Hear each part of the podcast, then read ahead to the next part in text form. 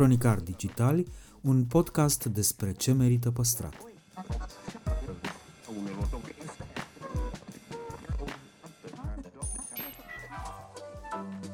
De patru ani promovăm patrimoniul în rândul tinerilor, scuturând de praf și prejudecăți interacțiunea cu istoria și cultura. Acum îndrăznim să plecăm în căutarea fericirii, în noi, în actul cultural și în farfurie. Îi aflăm prețul și reevaluările și ne bucurăm de fiecare proiect care face cel puțin break-even. Între heritage și cool, invitații, vedete, influencer și experți vorbesc despre propriile preocupări și pasiuni. Ne dezvăluie ce e important pentru ei și ar dori să transmită mai departe, care este relația lor cu patrimoniul românesc și ce înțeleg prin patrimoniu personal, pe cil și fan ca între prieteni. Moderatorii podcastului sunt Cristian Șimonca, a.k.a. blogul Otravă și jurnalista de cursă lungă Diana Popescu, cu noi episoade în fiecare joi.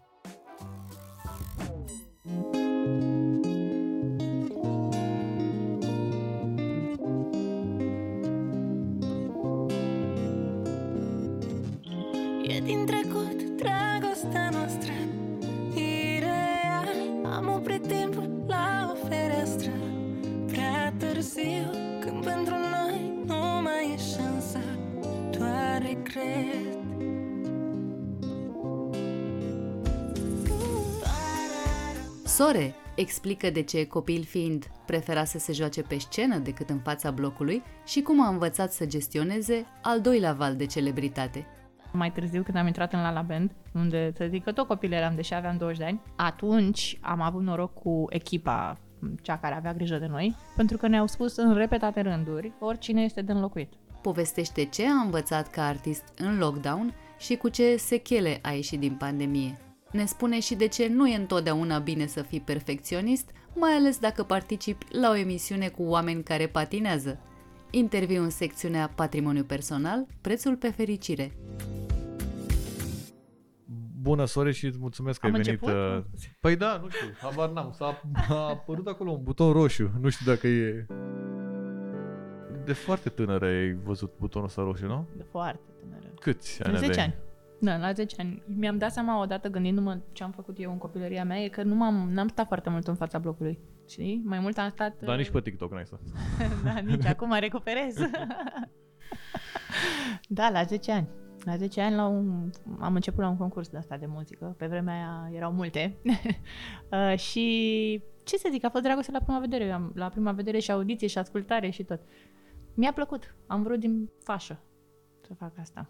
Ai simțit asta de la început, de când ai văzut... uh, Da, da. Și n-am avut niciodată senzația aia pe care o ai, nu știu, în liceu. Dar eu ce vreau să fac în viață? Ce tare mi se pare Da. asta. Ne întâlnești din ce în ce mai mulți oameni care, nu știu, au terminat o facultate sau ceva din asta și se întreabă, "Bă, și acum ce facem? Corect, corect. Dar nu e nicio problemă nici asta, că e ok să te cauți. nu, e ok să te cauți, da, dar e bine să te descoperi foarte devreme, să știi ce vrei. Da, bine, zodia mea, cifra destinului meu și tot ce vrei îmi spun că nu o să am și nu am avut nicio, niciodată o singură carieră în viață, ceea ce e adevărat. Am început din start cu două cu două dorințe, dar la modul, știi, perseverent, adică nu mă deranjează să am multe, încerc să le fac bine Da, pe toate. Poate, și poate vrea și domnul, poate vrea și domnul. Da, cine vrea să mă ajute Da. bine? Sunt și eu la început de drum, știi cum e asta, textul ăsta, toată lumea e la început de drum. Corect, Dar ai simțit vreodată că ți-a răpit ceva din copilărie sau din asta? Absolut deloc. Nimic, nu? Absolut deloc. Um, Am avut foarte mare noroc cu părinții care au fost foarte supportive, în sensul că, de exemplu, făceam parte la 11 ani dintr-o formație de patru fetițe, toate de 11 ani, și aveam um, concerte. Pe vremea aia era și trupa Asia, dacă îți mai aduce aminte, Da, cum? bineînțeles. Sunt Mega bătrân. Da, Știu deci, și uh, Alege mulțumesc- Asia, mi-aduc aminte. Nu știu ce era, dar era ceva, Alege Asia. Îți mulțumesc pentru compliment. Da, nu, nu, n-am zis, am zis că eu eram mult mai bătrân, asta am zis. Așa, dar și cu Asia am avut un turneu. Ele erau mai mari, noi eram mai mici și am avut turneu în țară și ai mei au mers Se peste numea tot. Africa, nu? Sau cum se numea? da, alege Africa. uh, și ai, ai mei au mers peste tot cu mine până, nu știu, până la 19 ani, amândoi, nu pe rând. La, la modul că ei, ei tratau fiecare deplasare pe care eu trebuia să o fac ca pe o vacanță și eram împreună, râdeam, au fost mereu prietenii mei, cei mai buni și uh, eu n-am simțit niciodată cum că aș merge să lucrez sau nici nu știu ce făceam cu banii, îmi luam blugi, nu știu. Da, asta Câți? adică, adică Câți blugei? o colecție. da, deci de asta nu n-am simțit niciodată că mi-a lipsit nimic. Am făcut din plăcere, știi, pasiune și atunci, copil fiind mai ales, preferam să merg să mă joc pe scenă decât să mă joc în fața blocului. Deși am făcut și asta. Dar nu în fiecare weekend. Da, era, era nebunie, nu? La, că erau perioadele alea în care pur și simplu Asia era ceva, Era se huge. rupea, da. Da, da. Și mai ales, uh, aduți aminte că era uh, Atomic TV ca lumea. E, să te vezi pe Nu mai zi Atomic nimic că bătrân, că Așa, mă da, cerți. da. Abține-te. Cu Atomic TV, dai seama să te vezi la Atomic, adică, doamne, mă simțeam cea mai șmecheră. Uh, Dar deși oricum nu aveam nicio comparație cu nimic, că nu aveam internet, nu, nu știam cum e văzută muzica pe care o făceam, dacă ne place cineva. Și în momentul în care am plecat în turneul ăsta cu Asia, atunci am înțeles văzând reacția stadioanelor, că Asia cânta pe stadioane. Și atunci și noi cu ele. Foarte tare. Cum gestionai treaba asta, copil fiind... uh, că Știi că de obicei e, e chestia asta, știi că dacă ai nu știu câți ani și ai un succes de ăsta, sunt foarte mari șanse să o iei un pic razna. Ah, nu, atunci eram prea mică și eram cu ai mei, dar mai târziu când am intrat în La La Band, unde să zic că tot copil eram, deși aveam 20 de ani, atunci am avut noroc cu echipa, cea care avea grijă de noi, pentru că ne-au spus în repetate rânduri, oricine este de înlocuit. Nu vă gândiți că sunteți de neînlocuit, oricând poate, poate să vină altcineva în locul vostru și să facă același lucru. Ceea ce, mă rog, psihologic vorbind, nu e ok că îți dă la încredere, dar uh, dacă ești bine pe psihic, înțelegi ce, care e ideea. La modul să nu ți iei în cap, să nu ți iei figuri, că e ok, putem să mai facem și pe altcineva la fel cum te-am făcut pe tine. Dar era nebunie. Oh, doamne, doamne, la cel cu, cu, și cu La La Band, atunci Eu am puteam văzut să niște realizez. imagini cu Lala Band, era, se termina, se rupeau, intrați pe la mall sau pe Asta ce se vreau rupeau să- băgi de alea, scările rulante. Deci nu, eu n-am, n-am crezut așa ceva. La fel, pentru că și în proiectul ăsta când am intrat, um, tot programul era dedicat proiectului. Stăteam în platou de dimineața până seara, zi lumină, nu exista zi liberă. Sau dacă era liberă, se dormea, nu se făcea altceva. Și când am ieșit după două luni de TV la mall, când spui tu, deci a fost un șoc. Eu n-am înțeles de ce plângea lumea când se întâlnea cu noi. O chestie foarte dubioasă, că să treci de la un anonim la cineva bă, cunoscut de oameni de aceeași vârstă a fost foarte dubios. Dar cum ai gestionat asta? Primeai o grămadă de mesaje, nu bănuiesc? Uite, pot să zic cum am gestionat, că am primit uh, un mesaj de la un băiat, foarte, la foarte scurt timp de la primele episoade, în care mi-a spus uh, datele mele din buletin, adresa la care locuiam și atunci am zis, ok, eu trebuie să mă mut. A, datele tale? datele Ah, mele ok, din am crezut buletin. că ale lui să iei ceva. Ah, Datele mele și adresa. Deci eu stăteam într-un bloc normal cu acces la metrou. Da? Deci ca, ca mulți dintre noi la vremea respectivă. Și am zis, nu, eu trebuie să mă mut undeva într- într-un bloc cu pază. Mi-e frică. Și, mă rog, nu s-a întâmplat nimic. Dar da, Dar te-ai chestia mutat? Asta, m-am mutat cum să nu. ah, ok. Și de atunci mi-am, cumva mi-am și deschis apetitul spre mutat des. Odată la un an îmi schimbam uh, spațiu. Din cauza asta? Nu, dar cred că Nu. cumva mi-am dat seama că e mișto să schimbe energia locului și așa. Dar uh, altfel să știi că eu nu- n-am, n-am exagerat niciodată cu, uh, nu știu, vedetismul. Adică n- am fost mereu cu picioarele pe pământ, dar cred că asta se, se datorează părinților, care ei au fost cei care au pus uh, bazele, știi, la început. Adică nu e ca și cum, nu știu, eram contabil și am ajuns pe scenă. Dar uh, din relația asta cu părinții de care vorbești așa, ai, cumva vrei să dai același lucru și în relația pe care ai tu cu Mi-aș fica dori. ta? Mi-aș dori, eu, eu am tratat-o încă de când era bebe și nu știu dacă mă înțelegea, am tratat-o ca pe un egal. Mereu i-am povestit, i-am explicat o mulțime de lucruri și m, chiar și acum ea are șase ani, orice problemă are, ne așezăm și o discutăm, adică m, nu, nu mă obosește treaba asta, nu mă plictisește, că din exterior, dacă n-ai copil, poți să ai impresia asta, "Bă, dar ce stai să explici atâta, tu chiar Da, e crezi doar că un copil. înțelege? Da. Da, înțelege. Și prin, prin repetiție ajunge să înțeleagă procesul de gândire și acum ea, de exemplu, își descrie emoțiile. Dacă cineva o supără, nici nu mai contează care e motivul pentru care a supărat-o, ea îmi spune cum se simte și cum ar vrea să se simtă și găsim o soluție să schimbăm asta. Adică e foarte ok. Ce tare mi se pare asta la generația asta a noastră, că discuții despre emoțiile unui copil. Adică Da. mi-aduc aminte când eram eu copil sau ceva de asta, nu, nu am auzit niciodată, Niciodată. despre discuția asta. Hai să discutăm, tată, despre emoțiile tale. Exact. Nu știu, probabil că or fi fost familii în care s-a discutat despre asta, dar nu mi-am, mi-amintesc. Nici eu nu mi-am amintit. Răspunsul era lasă că trece. Da, și dacă te loveai cu capul de ceva sau nu știu ce, n-ai nimic. Îți crește până te măriți. Sau îți crește până, da, Asta era. asta e... Și ce crezi? Nu m-am măritat nici până acum, deci o fi trecut. Da, cred că a trecut. Și mai era cu, dacă stăteai pe colțul mesei, nu te căsătoreai da, și multe, da. multe, multe chestii astea care te ajută foarte mult. În viață, da. Mult, mult de tot, da. da. Uh, ai zis ceva de numerologie, crezi în chestiile astea? Aș vrea să cred când uh, zic de bine. Când e bine, nu? Da. Dar uite, de exemplu, noi acum suntem în Mercur retrograd și Wow. în Mercur retrograd uh, lucrurile se întâmplă pe dos. Ceea ce aș putea zice că e așa, așa e. Ieri mi s-a pierdut bagajul din uh, călătoria din care veneam, deci pot să spun că da, cred. Și cum e când e Mercur retrograd? E rău? nu neapărat că nu e un- un fenomen negativ, dar e un fenomen care încurcă destul de mult ițele, dar în același timp uh, îți dă și voie să te gândești un pic și să analizezi. Adică ce am înțeles eu din acest lucru Din cu bagaje bagaj? pierdute că nu-l mai ai. Corect, bine, vreau să fiu un pic mai profund. Da, te ascult, te ascult. Că nu... Da, uite, mă gândeam ce, am, ce aveam în bagaj și pe principiu când te muți uh, și îți desfaci prima cutie de haine, uh, dai seama că poți să stai doar cu ea. Și că celelalte șapte care așteaptă să fie deschise sunt uh, acolo și ele. Dar îți dai seama că poți să trăiești cu mult mai puțin. Și asta mă gândeam eu azi Și dimineața. aveai când multe haine? Plângeam după gențile din, du- din uh, dulapul uh, pe roți, că așa am zis, era mare. Și că asta era o întrebare de aia. Ce-ai lua cu o insulă pustie sau ceva din asta? Știi, tot timpul e întrebarea asta. Nu Da. știu de ce. Dar nici eu nu știu. Nu înțeleg. Adică, Adică cum să ajungi mai întâi pe o insulă da. pustie? Și de unde știi că e pustie? Adică, Bun. ai... Uh, îți place să călătorești? Îți place? Foarte mult, da. Oriunde m-aș duce. Numai în India, nu. ce cu India? Am Din- aceeași părere, dar nu vreau să... Așa, odată mirosul, sunt sensibilă la mirosul nasol. Doi, faptul că mănâncă de pe jos, chiar nu pot. Și um, O să-i rogi să spună pe masă. Puneți-mi aici dacă... mă rog, sunt multe așa, dacă asta înțelegem la purica, dar nu, nu e pe lista mea. Da, ai zis la un moment dat că îți place Parisul mult de tot. Mhm. Te-ai mutat vreodată? Acum, după ce am văzut Italia în weekendul ăsta, în zona Toscana, mă mai, mă mai gândesc, da. Îmi place foarte mult la Paris. E, cred că e orașul pe care l-am văzut de cele mai multe ori, adică în 8 ani l-am văzut de 10 ori, cred. Nu știu să zic, îmi place foarte mult arhitectura, asta odată. Nu îmi place că e destul de murdar, dar trec cu vederea pentru că arhitectura. și, uh, nu știu, de fapt, ca în orice alt oraș în afara țării în care ajung, um, găsești ceva mișto de a- apreciat, știi? Dar acolo cred că e o combinație de mod, arhitectură, m, tradiție, nu știu. Și oamenii îmi plac chiar dacă sunt reci.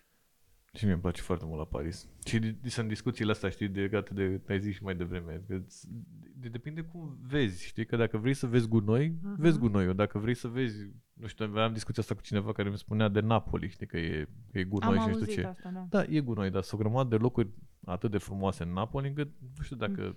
Adică dacă vrei să vezi ceva rău, vezi o, rău oriunde. Oriunde, da. Adică, nu Da. știu, te duci la În București, Londra de sau la...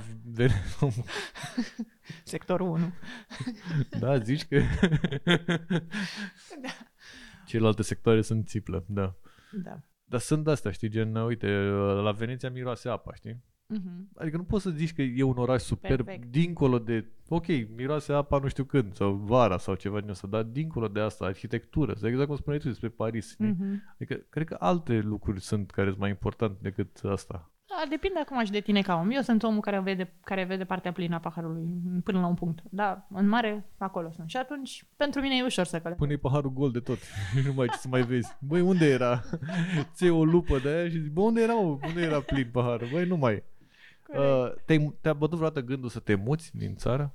Uh, da, asta înainte să iau castingul pentru La La Band. pentru La Pariu cu Ah, Da, ce zic? crezi că la 11 ani la... da, dar până la 11 ani m-am gândit, dar... nu, deci până la 20 vreau să merg la facultate în America, la o facultate de film.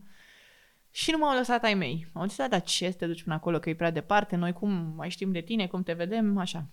Și, bă, bine, domne. Și am rămas aici, pe strada Călăraș în București. M-am bucurat mult de tot că am rămas aici.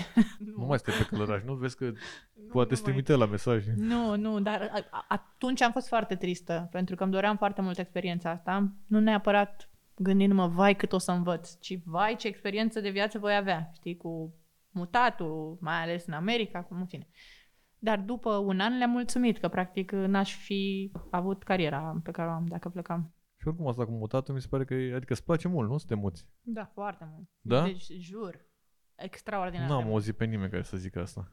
Nu mă deranjează ce ce Ce deranjează pasiune pe am? ceilalți. Călătoriile, mutatul și, Și vorbitul, că nu Și mă mai vorbit. opresc, da. și îmi place și gastronomia și... Îmi place și gastronomia, dar nu, nu sunt așa nu, priceput. Adică eu, de fapt, eu sunt priceput atunci când mă pun să învăț pe ceva. Mi-am dat eu seama. Că sunt unul care învață ușor lucruri. Ce zodie ești? Scorpion. Nu știu ce, nici, E nimic cea mai des- bună zodie din Nu știu nimic horoscop. despre zodii, dar am, am vrut să pare, pare că și sunt priceput, știi? Și urma să zic eu ceva Da, despre da, scorpion. da. Scorpionii sunt, nu, nu știu. Nu, dar în habar n-am. general cu bărbații este greu să vorbești despre zodii. Că în general la orice întâlnire, după două, trei întrebări, vine și aceea. Dar tu ce zodie ești? Asta. Ah, e, e bine, hai să-ți povestesc, știi? A, da, există... Da, mă, ce e normal. Este cel mai simplu. Și tu poți Mie să se te pare faci că... discuție taximetrist asta. Plouă, plouă, se face ceva dacă plouă. Dacă nu plouă, nu plouă, e ok că e de soare. discuție de Și taxi, după aia de- urmează zodie. Ce zodie? Toate femeile care te ascultă acum vor spune, vai. nu sunt taximetrist. Femeile alea. Nu mă, nu, dar cu astrologia, dacă ești pasionat, chiar e mișto așa să sapi un pic, să afli lucruri. Dar nu ești, deci nu vei stopa. Da, nu știu, știi bărbat care sapă? Da, Mercur retrograd. Ah, ok. Da. E, na, cu asta se ocupă. Da, el e retrograd. Da, e normal să fie. așa. Permanent. Da, nu, nu, dar da. Deci ce m-ai întrebat? Uh, cum a fost pentru tine momentul la la band uh, final? Uh, Care cumva era normal să se întâmple. Da, adică- după patru ani s-a terminat. Era tare să fii la la band la 50 de ani, știi? Să... Hei, la la band, nu știu ce Tânăr și concert. neliniștit, așa, nu? Episodul 6800. Cred că la un moment dat ne-am pus și noi problema cât vom uh, mai merge, deși nouă ne era foarte firesc tot ce se întâmpla acolo, că în fine ne-au luat și mici și atunci a fost ușor să ne adaptăm. Dar pentru mine, în general, orice proiect din ăsta care îți mănâncă foarte mult timp, în momentul în care se încheie, îmi lasă o stare foarte tristă. Odată pentru că sunt, mie îmi place rutina. Și atunci, evident, intervine o senzație de an- anxioasă, așa, și acum ce? Dar atunci, curios, pe lângă faptul că, ok, da, m- mă întrista faptul că nu vom mai petrece timp împreună și așa, dar eram foarte dornică să văd ce îmi pregătește mie viața din punct de vedere profesional, pentru că în paralel cu la la Band și Pariu cu viața, deja aveam cariera solo. Și atunci nu mă simțeam lăsată, știi, pe plaja pustie și să aștept să vină să mă salveze. Nu aveai bagajul ăla cu ce, Da. ce puneai în el. da, exact. Adică eram deja în barcă atunci. Deci n-a fost o chestie de asta să zici că te-a... Mamă, și acum... Nu, nu m-a destabilizat. Nu m-a destabilizat. Dar uh, să știi că de foarte multe ori îmi lipsește așa gândindu-mă în urmă, pentru că, de fapt, îmi, îmi lipsește starea sau îmi lipsește cum mi-aduc eu aminte că mă simțeam. Na, Dar e- mi se pare tare că toți care ați fost acolo, sau adică cam toată lumea a reușit. Exact. Foarte adică și că de interesant. obicei e- mai sunt, nu știu, într-o formație de aia sunt de 5 și doar unul dintre ei cântă Corect. și restul se apucă de grădinărit sau ceva. de genul. Dar la voi e, nici nu știi cine. E cineva care nu face asta acum? Nu. Mai sunt câțiva, dar bine, Da. am fost și mulți. E adevărat. am fost 20, adică. dar uh, da, da, într-adevăr, m, cei care au fost și uh, în serial uh, în prima linie, cum ar veni, ca și personaje și așa, da, toți au rămas. Um, Cred că, nu știu, cred că a fost o coincidență faptul că ne-au găsit așa cu personalități puternice, că, nu, na, noroc cu noroc, dar trebuie să-l ți mai faci cu mâna ta. Cu cine mai ții legătura dintre toți? Cu Alina, cu Cristina și cu Vlad, cu Ana Paniciu, cu Alexia. Mă, Care au deci făcut numai, disco. numai oameni de ăștia care au mega succes. Din... Bă, Da, da, îți dai seama, e total... Da. uh, Da, da, n-ai întâmplător. ținut și tu legătura cu unul care n-a, n-a făcut nimic. Ba da, ai să râzi. Uite, uh, Lumea. am, dar nu, e nasol să dau exemplu. Da, da. În fine, cu Marius, nu îl știți voi. Mai mulți. Da, da. Mai mulți. Mă uitam așa la, la treaba asta pandemico de 2 ani de Mhm. zile. Cum te simți așa după... După Da, că faci parte dintr-o meserie care nu prea a avut... uh, unele... Ce să de facă? fapt, una din meseriile mele. Da, una din meseriile tale în care știi că acum închidem tot și... A fost- Vorbeam cu Raluca Aprodu Da. și spunea că și-a dat seama cumva că teatru și așa e o chestie care nu e atât de importantă, pentru că altele erau mai importante în momentul ăsta și na, e un pus pe dreapta un pic. Așa, dacă tra- trebuie să tragi linia, să zici cu ce... Bine, nu, eu De- nu, nu sunt de acord cu asta, adică pentru mine mie mi-a lipsit teatru. Normal. E, o, Adică- che- e o chestiune de gust, dar dacă tragi linie și spui uh, fără ce nu mai poți trăi de mâine, Ei, e simplu. Apă, pâine. mâncare, adică uh, cam așa s-a întâmplat și cu Hârtie pandemia. igienică și Exact, de aia, și cum îi ulei, spune, eventual. ulei și, uh, cum îi spune la aia? Ce, conservă De de se, pește. nu, se bătea lumea la un moment dat pe drojdie. Așa, foarte pe important. drojdie, da, foarte te ajută important. mult, mult de tot în toată, în toată activitatea. Păi, da, pandemia na, ne-a dat uh, pe toți peste cap. Uh, Eu am simțit o stare din asta, gândindu-mă la starea financiară în primele, primele trei săptămâni, am zis, frate, acum ce facem? Trebuie să vindem tot ca să fim siguri că avem de luna viitoare, știi? Nu știu, la Da, modul ăsta, da, da, adică știu. un caz extrem.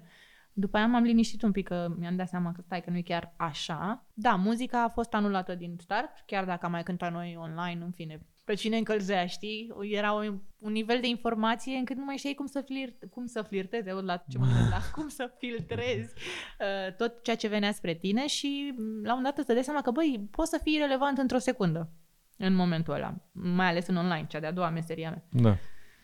Așa că n-am avut ce face decât să stau un pic liniștită, să respir și să zic fie ce fi, că nu ne schimbăm acum peste noapte. Dar, într-adevăr, cei care au avut, nu știu, conținut un pic mai optimist, să zic așa, și nu... Așa, din punctul meu de vedere, sunt cei care au stat în barcă pe perioada aia. Iar acum cu muzica am avut uh, în anul trecut, sau acum doi ani, în fine, am avut, am avut o fereastră între restricții și am avut S-a un deschis concert. un pic ușa. Da, au disintrați un pic și după aia ne-au dat afară repede. Am avut două concerte, au fost cele mai dubioase concerte din cariera mea, în care toată lumea era obligată să stea jos, adică dacă te ridicai, Doamne ferește să dansezi, da? Cu mască și efectiv simțeai că, uh, nu știu, ții un concert unui tapet. Știi, tapet, unde sunt Da. oameni pozați. E fix așa erau, nu aveau voie să se distreze, să nimic. N-am înțeles de ce nu poți dansa cu masca pe față. Deci, na, asta odată. Și după aceea, anul trecut, iar a mai fost o fereastră în care am mai simțit că ne mai revenim. Iar acum, gata, nu? Da, nu știu, habar n-am. N-am mai, n-am mai Aștept auzit nimic. vara. Aștept vara cu nerăbdare. Cel mai nasol n-a fost pentru noi, pen- pentru frontmeni. Adică noi, ok, majoritatea are câte ceva, știi, un, un... A pus ceva deoparte, da. și asta, dar mai are și câte o altă variantă de a își Mai pune întreține poză pe familia. Instagram. Da, mai pui o poză mai așa. Dar colegii noștri de trupă, de la sunetist, la luminist, la uh, tehnic, la ce vrei tu, acolo a fost o problemă și în continuare sunt găuri mari de acoperit. Foarte mulți s-au lăsat de meserie și au găsit altceva, nu știu, Ceva, curier, da. uh, așa, unde era căutarea mare, pentru că realmente și ei au acasă familii care trebuie să susținute. Ai rămas cu ceva după pandemia asta? Cu ce? Cu sechele? Da. Uh, măi, să știi că în continuare în locuri aglomerate mă simt ciudat. Uit repede, Și dar... eu am asta, da. Că de asta E- te întrebam. Că mi se pare că deodată, au, ce mulți oameni sunt, Mhm. ceva nu e bine. Cu toate că, da, cumva la un moment dat am fost așa, adică Exact, exact. Și în avion sentimentul, când scoți un pic capul de- dintre scaune și te uiți și vezi câte capete sunt înghesuite într-un spațiu atât de mic, la fel, da, îmi imaginez că orice învățare dezvăț, deci, și omul are capacitatea să se uite repede, Mhm. în general. exact. Nu știu dacă e de bine sau de rău, dar uh, știai să patinezi? Uh, știam să merg înainte și înapoi. Am crezut că știai să mergi. să Știam să patinez merg. înainte și înapoi. Știam să merg, am învățat la, la un an și două luni, am învățat. da, corect, nu, da, uh, cam pe la șase, așa, am, m-au dus ai mei la Floreasca, era pe vremuri patinorul Floreasca, foarte frumos, ne pare rău că nu mai e. Și da, am mers în cerc, am mers cu fața, cu spatele și eu știam să mă rotesc așa, pe loc uh, stângaci, pe două picioare, evident. Mi se pare extraordinar de greu ce ați făcut voi acolo. E, da, adică indiferent de la ce nivel ai plecat, totul, totul a fost greu, pentru că sunt atâția pași despre care, mă rog, nici nu-ți puteai imagina că ar putea exista variante de cum să stai pe muche. Deci când mi-a zis mie prima oară antrenoarea să stau într-un fel pe muche, zic, cum adică să stau? Păi stau. Da. Păi nu, poți să stai așa, așa, așa, așa. Deci e foarte greu să înțelegi până când nu simți. Că de fapt asta a fost pro- provocarea cea mai mare pentru noi toți, că ei oricât de bine ar fi știut să ne explice cum se face un pas sau un element, dacă tu n-ajungi să simți gheata aia în care stai încălțat și să înțelegi, uh, nu știu, fizica mișcării, n-aveai șanse. Și asta se întâmpla numai prin repetiție și un milion de căzături. Deci că am căzut, am avut vânătăi peste tot. Nu există spațiu în care să nu fi avut. Din alea nasoale, gâlme la genunchi. Nu, deci ceva urât. Ce erau pe bunele cu imaginile cu salvări cu asta. Absolut, absolut. Dar n-am ajuns eu la spital, deci mă mir cum, că eu sunt destul de împiedicată. Da, ai fost la un pasă, nu ai fost în finală. Cum- În... Da, locul da, 2. Locul 2. Da, a fost uh, una, de fapt nu una, cred că cea mai tare experiență de show TV pe care am avut-o. Și cred că și mega solicitantă. Păi patru luni cât a durat, am avut două luni înainte de show uh, antrenamente, două luni cu tot cu show, patru luni iar n-am făcut nimic altceva. Și n-am avut nicio zi liberă, inclusiv duminica aveam antrenamente. Mă rog, mie îmi plac proiectele de genul ăsta, că mi se pare că ești all-in, adică eu cel puțin sunt all-in în orice proiect mă implic și îți dă, îți dă un refresh vieții. Adică imaginează toți cei care au făcut asta și au demonstrat ei lor că, băi, pot să fac ceva nou. Indiferent ce vârstă ai, că, nu știu, de la 25 încolo știi că ești tu bun la pictură și la uh, gastronomie, da, așa, și îți dai seama la 35 că te pricepi să repari și motoare, gen. Îți Da. dai seama? E o chestie de asta. Tare. Băi, wow, câte lucruri aș mai putea face. E- Îți deschide apetitul. Știu că ai un tatuaj uh, care zice că totul se întâmplă cu un uh, scop. Uh-huh. E primul tatuaj. E, e audio, nu nu te pun să ți-l să ne arăți. Nu, asta zic, e primul tatuaj pe care l-am, l-am A, da? făcut. Da? Da? L-aveam uh, 19 ani. Așa ai simțit atunci? Uh-huh. Da, Simți și am- acum asta? Absolut. Da, eu Știi sunt... cum e asta cu tatuajele, că toată lumea îți explică, de nu te plictisești de el. Și? Consider că... Nu știu, nu, eu nu, am 27, nu știu, nu m-am plictisit de niciunul, adică chiar nu... Cred că e foarte important din ce motive să faci tatuajul. A, Nu știu cum e acum, că n-am mai vorbit cu oameni de 20 de ani care își fac tatuaje să-mi dau seama din ce motiv și-l fac. Dar Bine, dar în general, adică din moment ce îți dorești foarte tare să... Adică nu e, în afară de tatuajele la băutură făcute Ți-ai acolo făcut pe... așa ceva? Nu, nu mi-am făcut așa ceva, dar bănesc că există și varianta aia Îți pe dai care seama. să o regreți a doua zi ca multe chestii pe care le regreți a doua zi la băutură. da, Adică restul, cumva, sunt tu ai povești. vrut. Da, sunt povești din tine, păreri din tine. Și ai chestia asta cu tat- fiecare tatuaj e o poveste din nu știu ce? Fiecare tatuaj este realmente o poveste sau o perioadă sau un sentiment. Adică nu am cum să mă plictisesc de ele, că tot ceea ce am eu inscripționat e o hartă, o harta mea a evoluției mele. Mă rog, doar eu știu asta. Și asta e important, adică nu mă aștept să povestesc. Aici reprezintă... Dar sunt oameni care te întreabă. Și aici ce? Și aici e ăla? Și aici, și aici, dar dar aici ce ai vrut să... Da... Nu, nu ți-a Da, întâmplat? Nu prea, nu. Nu? Nu, că poate nu par așa, nu știu, profunde de la distanță, dar eu știu ce înseamnă pentru mine, știi? Și asta e important. Doar că acum am o problemă în sensul că le- pe astea mai vechi aș vrea să le rebat, că își mai pierd din culoare, cum bine știi, și mi se pare foarte greu să, să faci Găsești asta. pe cineva sau ce? Da, să găsești pe cineva care să facă asta și să nu schimbe tatuajul într-un alt tatuaj. știi? Să da, nu, da, da, și eu. Să nu ajungă altceva. Că chiar dacă sunt, te uiți pe Instagram, sunt un miliard de oameni care fac asta, e foarte greu de găsit unul care e bun sau E ceva. greu să iei decizia, că te gândești, băi, e pielea mea. Dacă tu greșești să româna că ai băut azi noapte, e pielea mea. Nu, și mai ales dacă tu n-ai voie să bei când te tatuezi, de ce să bea ăla, știi? Corect. Adică, dacă tot te duci acolo clean și așa mai departe. Revenind la chestia asta cu ultimii doi ani, ți-a schimbat cumva definiția asupra fericirii perioada asta petrecută mai în familie decât uh, până acum? Cred că am devenit conștientă de faptul că eu mă fericesc foarte ușor. Adică îmi pot fi făcută fericită foarte simplu, cu lucruri basic, uh, asta înseamnă clar interacțiune umană, absolut. Și, cum îți spuneam, am învățat uh, că mă pot mulțumi cu puțin în, în termen de materialism, știi? Adică câte luni am avut în care am stat în tricou alb și un blug, gen. Da. Că nu, nu aveai evenimente, n-aveai aia, n-aveai la altă și la modul, băi, erai basic, basic. Și mi-am dat seama că da, sunt toate bucuriile astea, nu știu, cărțile, filmele, un grătar cu prietenii, o cafea cu prietenii. Astea sunt lucrurile care pe mine mă îmbogățesc. A, da, îmi place să-mi cumpăr o geantă, îmi place să mă duc nu știu unde, să vizitez nu știu ce. Dar în fond și la urmă urmei, dacă nu le ai pe astea simple, degeaba le ai pe celelalte. Că era un titlu în- într-un ziar în Spania, că eram fericit, dar nu știam. Foarte adevărat. Și da, așa e. Bine, eu n-am avut niciodată chestia asta cu uh, să zici la un moment dat că e prea mult sau că te, nu mai, să nu te mai bucuri de fiecare. Eu mă bucuram de fiecare dată, de fiecare evenimențele, da. trăznaie, orice, adică piese Da, de doar teatru. În, în rutina asta în care ai foarte multe lucruri de făcut, în care trebuie să faci Da. da. niște lucruri, uiți, nu că uiți, îți dai seama, îți trece viața pe lângă tine, îți trec zilele, Da, nu da, știi da, când, da, băi, știu. când a trecut anul. Dar pe de altă parte nu am, adică, nu știu, mi- mi se pare că n-am, n pentru mine cel puțin n-a fost o perioadă în care să zici că, uh, Că te-a trebuia să- deprimat. Da. Exact. Nici pe mine. Ce înseamnă fericirea pentru tine azi?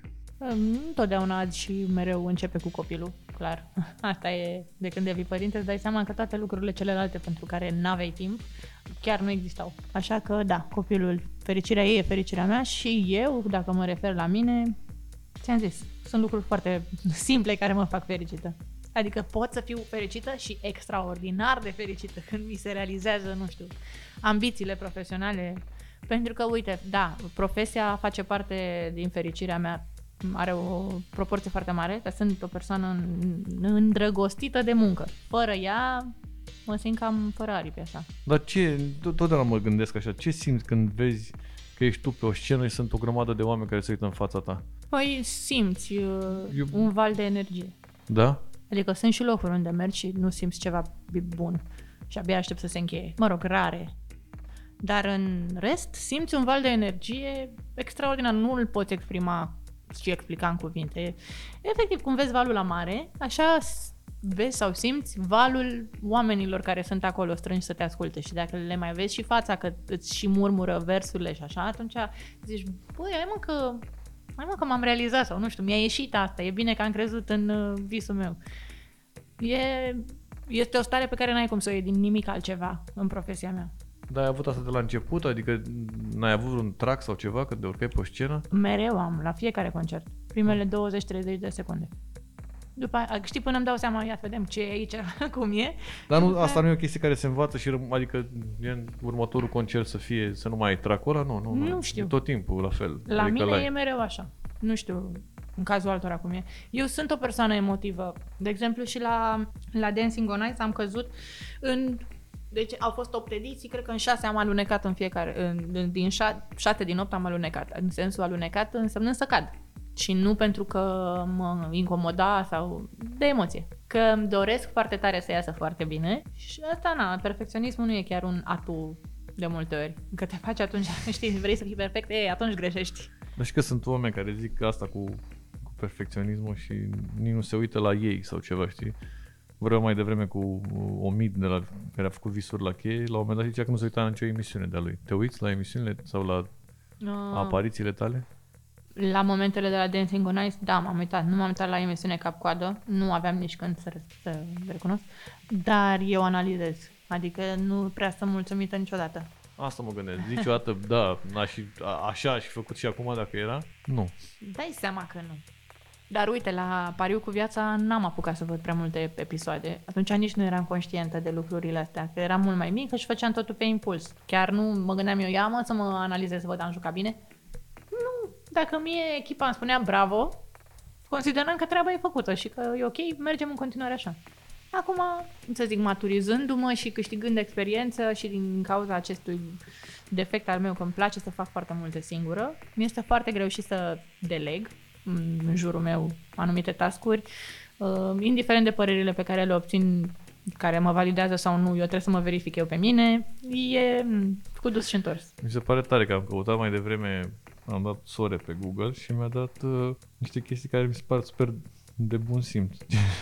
Adică, ce Gen, vrei să spui? adică, adică sore soț, sore vârstă, sore copil. Adică ce vrei, ce vrei mai mult de atât? Adică la modul ce? Nu? Simplu. Da, da, ce să zic. Măcar ceva de Imaculată, carieră, nu? nu zici, am muncit degeaba până acum. Păi nu, dar imaculat, la modul soț, copil, vârstă. Vârsta e important pentru oameni. Sunt oameni care... nu știu, sunt. Păi nu știu, habar n asta mi se pare și mie ciudat. Vârstă, de ce ai întrebat ce vârstă? nu știu, când nu, dacă mă întreabă cineva din industria noastră câți ani am sau din afara industriei, în fine, uh, reacția este, mamă, dacă te-am ești mult mai mică. A, da? Da, nu, tu nu. Ai fi zis mult mai mare, te-am prins a doua oară. Nu, nu, nu, nu. nu, păream mirat. Da, nu, e impresia asta când începi de foarte tânăr și, mă rog, crești și tu în vârstă, da? da? E impresia asta, bă, da, te știu de o viață, cum să ai doar atât? Și în același timp, da, eu zic că am așa o față de copil cât de cât. Da, da, da, n-ai zice că ai 28. Mersi. Hai că te-ai, te-ai scos acum. Îți mulțumesc foarte mult pentru că ai acceptat să vii la podcastul ăsta și la final Drag. aș vrea să, așa cum am vorbit, să lași adresa ca să... Sigur, notați În vă ce rog. apartament? 24? și cât e la interfon? Tot 28? Sau? Tot atâta, da. Da, îi mulțumim băiatului care ți-a scris acolo. Da, îți mulțumesc că mi-ai Cred că schimbat viața. lucra la ăsta de mutat, de mutări, de la știi? Și Nu? te Sau- dădea mesajele astea la toți și după aia tot el căra. Sau, sau, lucra, sau lucra la poliție. Sau cine lucra la știe? poliție, da, n-ai de unde să știi. Da. Oricum, tare. E, da, Cred că te panichezi un pic. Foarte mai tare. mult. un pic mai mult. foarte tare. Blocul în care locuiam atunci se deschidea fără niciun pic de, adică ușa de la bloc, fără niciun pic de efort. Dădeai piciorul și te deschidea ușa. Adică atâta mă gândeam. Oh, e gata, dorm cu lacătul. pus. Mamă, rău. Da. Ceva rău. Să ai o zi minunată și să-ți găsești uh, bagaj. Doamne ajută. La toată lumea.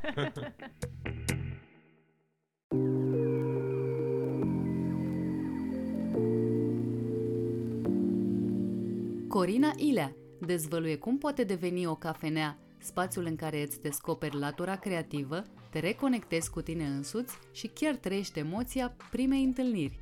Aflăm cum nici iarna, nici pandemia nu-i pot opri pe cei care au nevoie de artă A fost o surpriză, oamenii au continuat să vină, sunau și ne întrebam, bun, dar ce aducem? Și spuneam șosete groase. și cum se explică faptul că în lumea ceramicii o pisică roz se poate transforma oricând într-un cal mov. Interviu în secțiunea Cultura la purtător. Rubrica Patrimoniu Cultural este susținută de Raiffeisen Bank România, care crede în importanța transformării digitale și creșterea accesului la cultură prin tehnologie.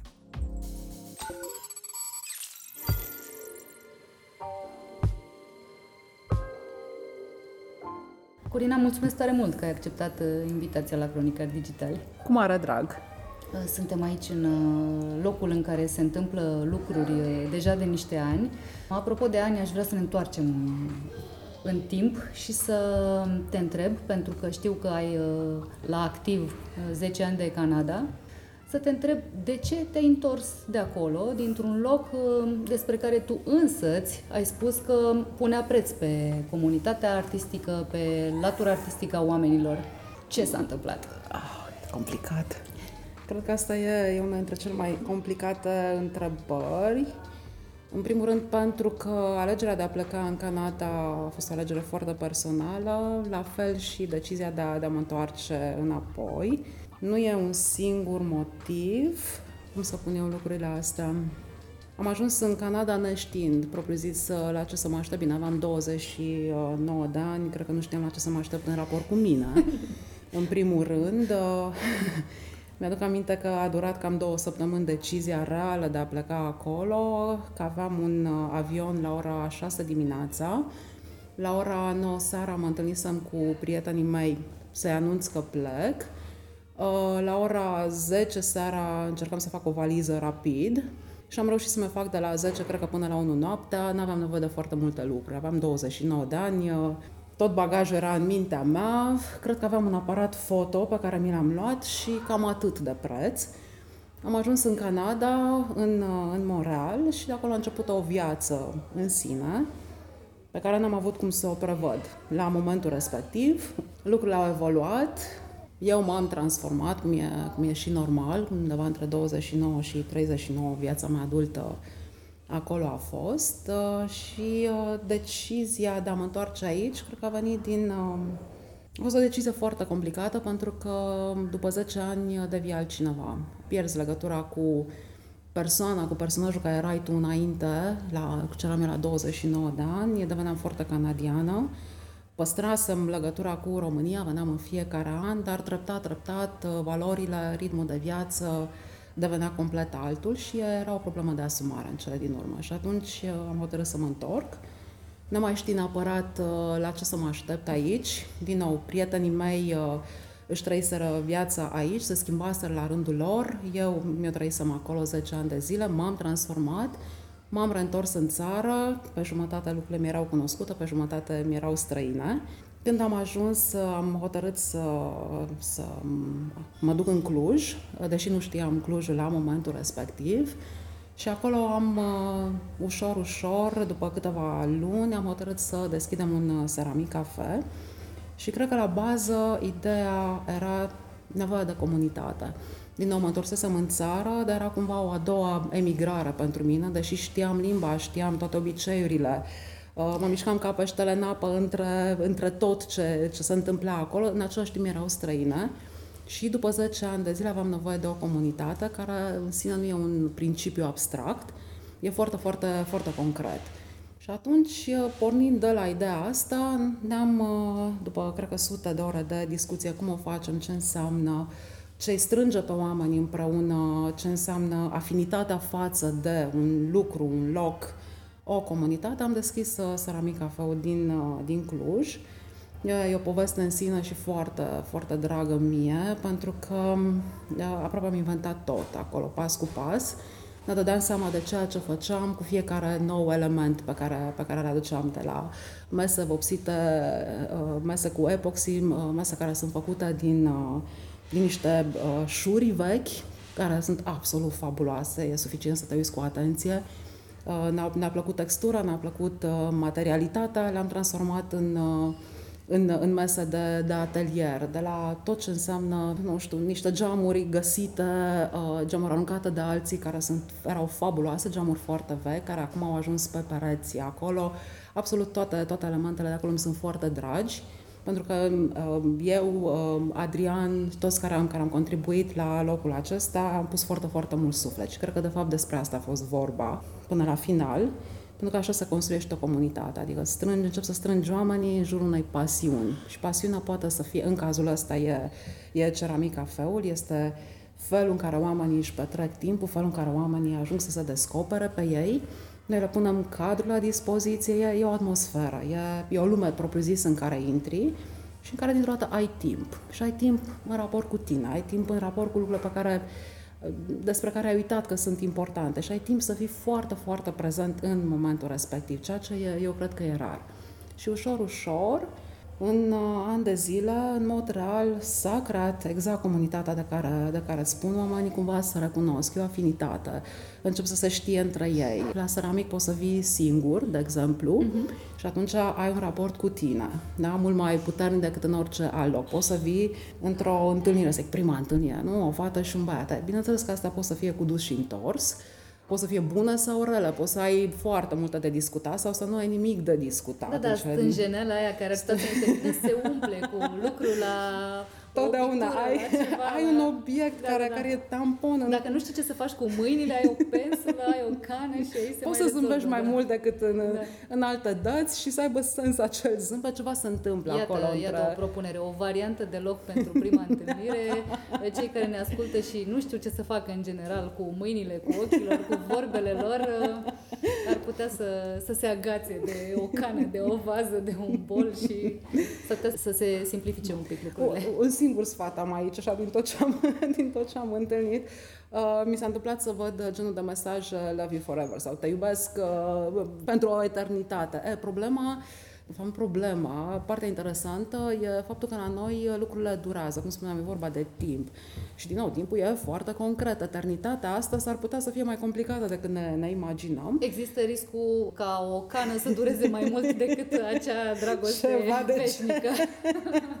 și au scris mesaje de genul te iubesc, love you forever, doar că durează două săptămâni până, până obiectele sunt gata, finalizate și finalul s-a întâmplat să nu mai, să nu, iubirea respectivă să se, să se fi terminat în două zile, în trei zile.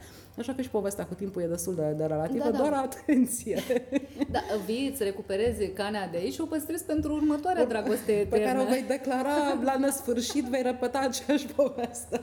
Schimbi da. partenerul, dar cana rămâne cu tine. Ia că de stabilitatea ceramicii, nu? Da. da. Mă gândeam că de multe ori avem senzația că bă, lucrurile pe care bă, vrem să le facem aici, în România, au fost sigur făcute de alții în altă parte.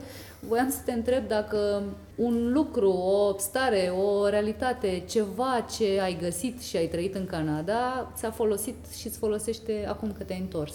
Da, eu cred că da, eu cred că viceversa, de vorba lui Ionescu, sau viceversa. Cred că și ce am trăit aici în România mi-a folosit extrem de mult în Canada și, și vorbesc de un, un tip de apropiere față de lucru, de, de seriozitate, de, de atenție în cele din urmă și ce, ce am trăit în Canada, propriu zis, a fost uh, ideea de consistență și ideea că lucrurile realmente necesită timp, că e nevoie să, să lucrezi extrem, extrem de mult pentru ele și să ai răbdare și perseverență. Și cumva cu, cu ideea asta am venit și aici, cumva cu obișnuința de a munci foarte mult pentru lucrurile în care cred. Ceramic cafeu e, e, e dovada foarte concretă că așa stau lucrurile, lucrurile durează. Până, până să realizezi ce spuneam înainte, comunitatea, până ca oamenii să, să vină, să aprecieze, să se formeze realmente un vibe pe care, pe care îl căutam. e nevoie de foarte mult timp și perseverență. Să nu mai vorbesc de faptul că uh, am trecut în ultimii doi ani uh, prin niște momente destul de complicate, nu noi, nu doar noi, ci noi ca societate, în care toate regulile de bază au fost uh, disrupted, au fost uh, întrerupte și au fost transformate și schimbate și așa mai departe, în care viețile au fost date peste ca viețile la modul cel mai concret, bineînțeles și business-urile și așa mai, uh, și așa mai departe, ele n-au mai funcționat pe, pe criteriile pe care le cunoșteam. E, ca ele să, să continue să aibă o viață, au trebuit reinventate și a trebuit enorm de multă perseverență pentru a o scoate la capăt. Uh, ceramicul din, uh, din București uh, a fost deschis în februarie, chiar înainte de pandemie și asta e o poveste pe care o zic mereu. După o lună, pe, pe 9 martie, aveam un, un bilet de, de avion, era dus pe 9 martie, într-o luni, întoarcere joi. Eu m-am întors într-o joi, doar că la două luni distanță. Moment în care a trebuit să, să reluăm totul cumva de la zero, Uh, mi-aduc aminte perfect momentul în care am deschis uh, poarta aici de, de la Ceramic Cafe din București. Uh, era iunie, final de mai, iunie. Era totul gri, doar caprifoie era înverzit și în rest nu era viață. Bun, ce faci din momentul respectiv în așa fel încât tu să dai viață unui loc și ca el să, să aibă o continuitate. Aici a fost vorba de foarte multă perseverență, de foarte multe idei, de, de, de faptul de a o lua de la capăt în fiecare zi, spunând e ok, va, va rezista, e în regulă, facem un lucru bun. Realmente în fiecare dimineață mergem înainte, era întrebarea mergem înainte și răspunsul a fost mergem înainte. Și mai a fost uh, ceva foarte aparte, zic eu, în momentul în care n-am avut voie să, uh, să ne desfășurăm activitatea în interior, deja să era iarnă, era octombrie, și a trebuit uh, ca oamenii să picteze pe terasă în frig, la modul cel mai concret, înseamnă luni octombrie, noiembrie, decembrie, înseamnă zăpadă, înseamnă frig, înseamnă degete degerate, nasul roșu, se rezolvă toată treaba probabil cu un vin fiert, dar întrebarea legitimă a fost, bun, și noi ce facem în condițiile astea? Uh, pentru că nu era, nu era ceva rapid, spuneam de timp. Aici e nevoie de timp, aici îți lași timp pentru a fi prezent în momentul respectiv. Un paradox, nu? Dacă e să-ți lași timp să îngheți în frig. Și a, asta s-a întâmplat, uh, a fost o surpriză, oamenii au continuat să vină, sunau și ne întrebam, bun, noi ce aducem? Și spuneam șosete groase. Iar ei au continuat să vină pe terasă să picteze uh, efectiv ploua. Ploua, turna cu găleata, erau sub umbrele și ei picta. Era frig, era zăpadă în stânga-dreapta, ei continuau să picteze. Și atunci a venit din nou întrebarea, bun, dar de fapt ce se întâmplă aici? Pentru că în sine nimeni n-ar fi, n-ar fi avut neapărat nevoie de, de o experiență genul ăsta.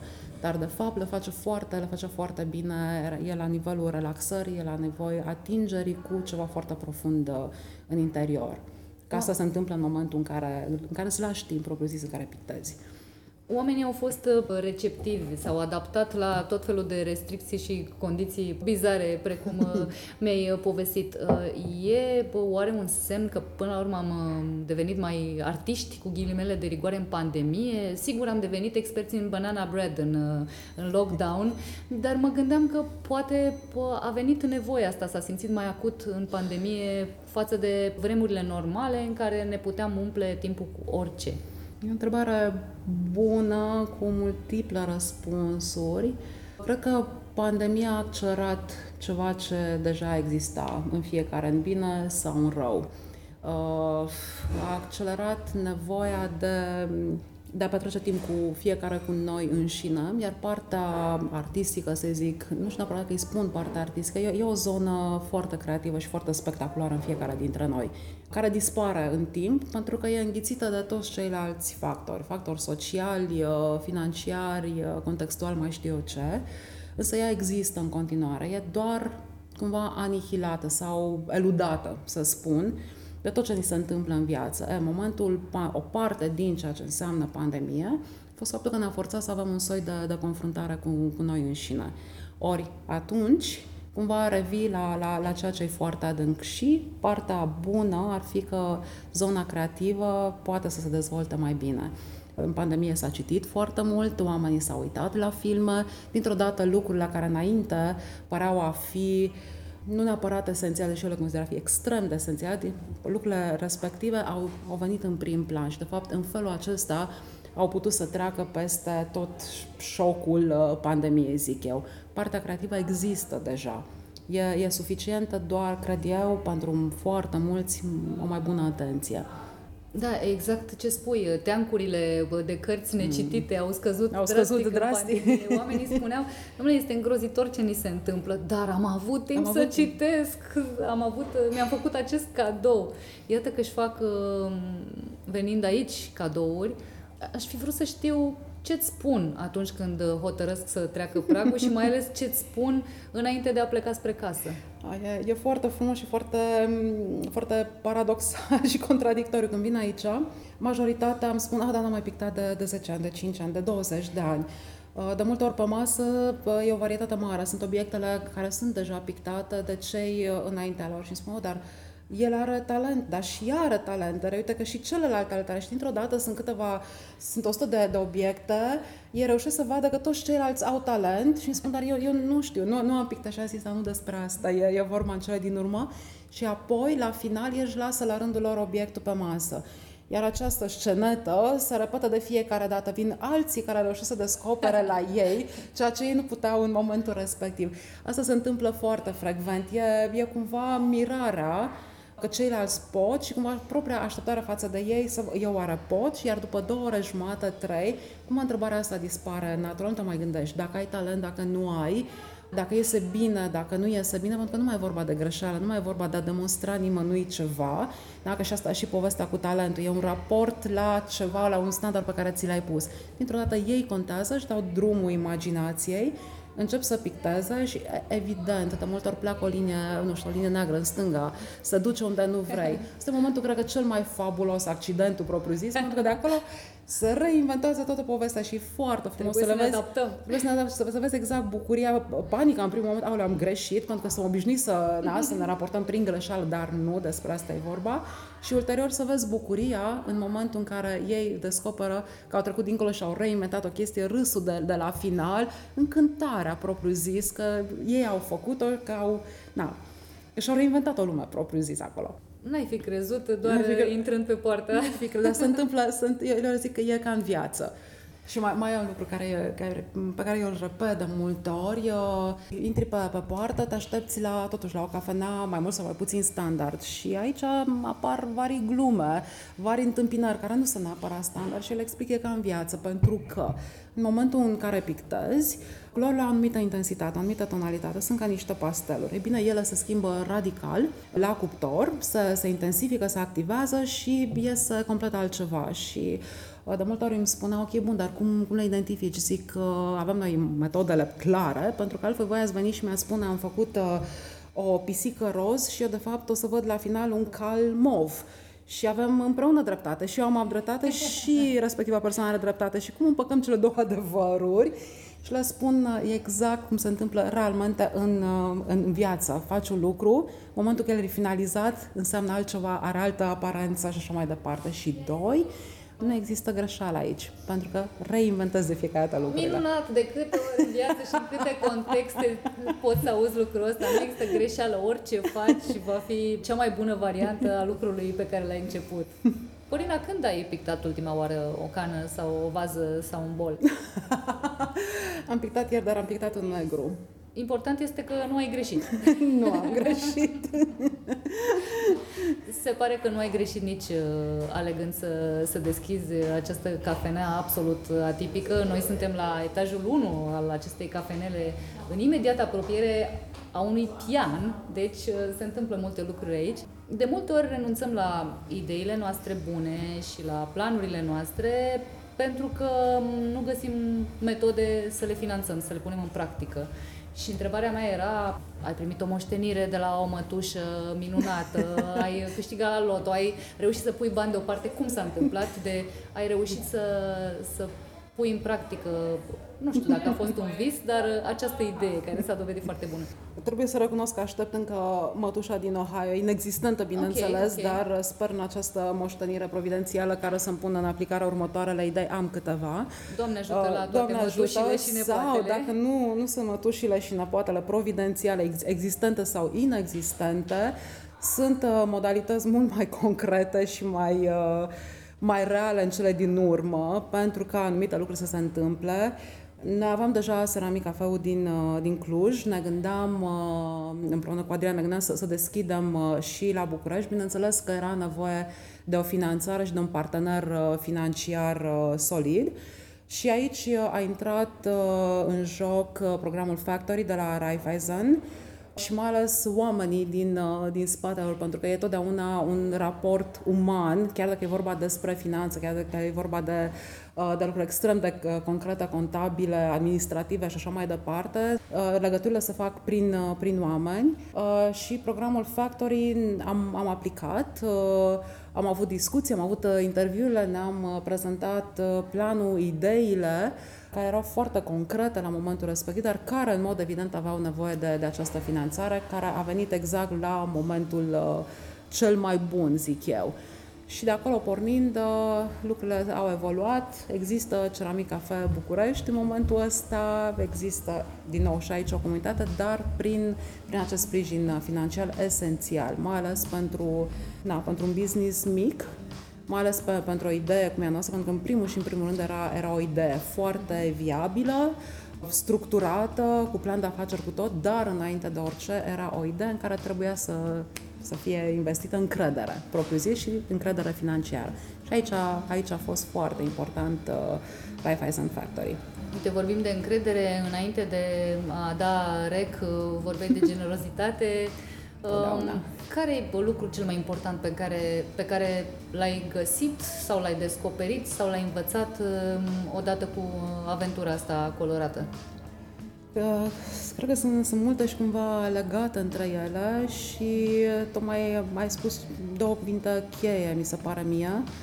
Unul e încrederea și, doi, și al doilea e generozitatea, sunt foarte, foarte legate, de fapt, între ele prin uh, niște fire destul de puternice. Generozitatea, pentru că, m, și asta e, e vorba lui, lui Adrian înainte, să poți cere ceva de foarte mult și de din tot sufletul.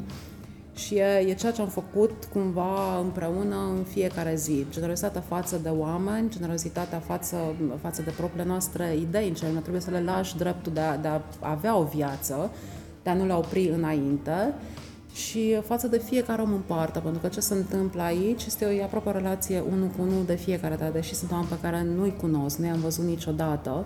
În momentul în care intră aici, e, e o întâlnire. Și asta mi se, pare, mi se pare important să fie o întâlnire între oameni, atât cât durează, un, un minut, două minute, trei minute, uneori unii stau uh, două ore, trei ore, dar atâta cât este, să poți să dai foarte mult și atunci toată energia pe care o dai, undeva să, să răsfrânge asupra oamenilor și asta se, se întâmplă zilnic, este un raport care, care se întoarce înapoi. E, le vezi fețele luminoase, vezi o formă de recunoștință că au fost primiți în, în modul respectiv și din nou că li se dă încredere, în propria, încredere în propria lor persoană. De asta sunt foarte, foarte uh, legate. Cred că toate cele două, cele două sunt uh, esențiale. Generozitatea față de oameni și încrederea că în momentul în care li se oferă foarte mult, ajung la o parte extrem de bună din ei și poate ceva să și întoarce înapoi. Poate. Corina, îți, uh, îți mulțumesc, îți uh, urez să se întoarcă înapoi măcar Mulțumesc cât, tare. uh, cât uh, le dați voi celorlalți și să se lase aici cu foarte multe lucruri uh, pictate, fără greșeală, desigur. Mulțumesc tare mult!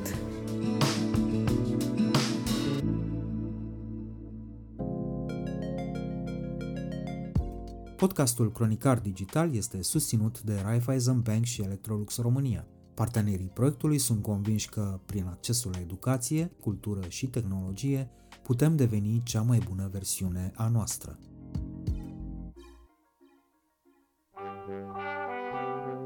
Cronicar Digital, un podcast despre ce merită păstrat.